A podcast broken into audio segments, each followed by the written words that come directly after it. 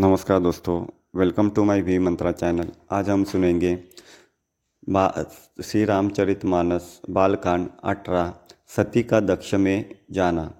चले सुनते हैं। दक्ष ने सब मुनियों को बुला लिया और वे बड़ा यज्ञ करने लगे। जो देवताओं यज्ञ का भाग पाते हैं, दक्ष ने उन सबको आदर सहित निमंत्रित किया। किन्नर, नाग, सिद्ध सिद्ध, गंधर्व और सब देवता अपने अपने स्त्रियों सहित चले। विष्णु, ब्रह्मा और महादेव जी को छोड़कर सभी देवता अपना अपना विमान सजाकर चले। सती जी ने देखा, अनेकों प्रकार के सुंदर विमान आकाश में चले जा रहे हैं। देव सुंदर या मधुर गान कर रही है, जिन्हें सुनकर मुनियों का ध्यान छूट जाता है।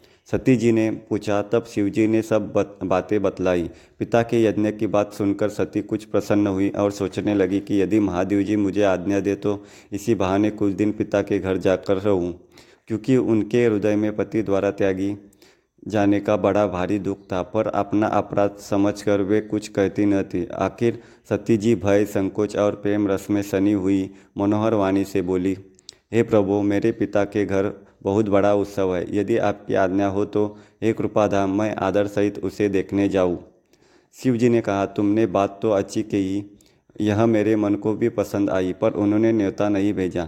यह अनुचित है। दक्ष ने अपनी सभी लड़कियों को बुलाया है किंतु हमारे बैर के कारण उन्होंने तुमको भी भुला दिया। एक बार ब्रह्मा की सभा में हमसे अप्रसन्न हो गए थे। उसी से वे अब भी आ, हमारा अपमान करते हैं। हे भवानी जो तुम बिना बुलाए जाओगी तो न नशील स्नेह ही रहेगा और न मान मर्यादा ही रहेगी।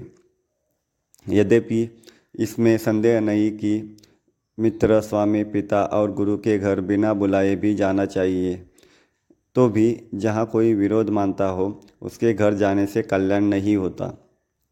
शिवजी ने बहुत प्रकार से समझाया, पर होनारवश सती के हृदय में बोध नहीं हुआ। फिर शिवजी ने कहा कि यदि बिना बुलाए जाओगी तो हमारी समझ में अच्छी बात नहीं होगी। शिवजी ने बहुत प्रकार से कहकर देख लिया, किंतु सब, जब सती किसी प्रकार से भी नहीं रुकी, तब त्रिपुरारी महादेव जी ने अपने मुख्य गणों के साथ देखकर उनको विदा कर दिया। भवानी जब पिता के घर पहुँची, तब दक्ष के डर के मारे किसी ने उनकी अब आव भगत नहीं की, केवल एक माता भले ही आदर से मिली। बहनें बहुत मुस्कुराती हुई मिली। दक्ष ने तो उनकी कुछ कुशल तक नहीं पूछी। सती जी को देखकर उल्टे उनके सारे अंग जल उठे। तब सती ने जाकर यज्ञ देखा तो वहाँ कहीं शिवजी का भाग नहीं दिखाई दिया। तब शिवजी ने जो कहा था वह उनकी समझ में आया।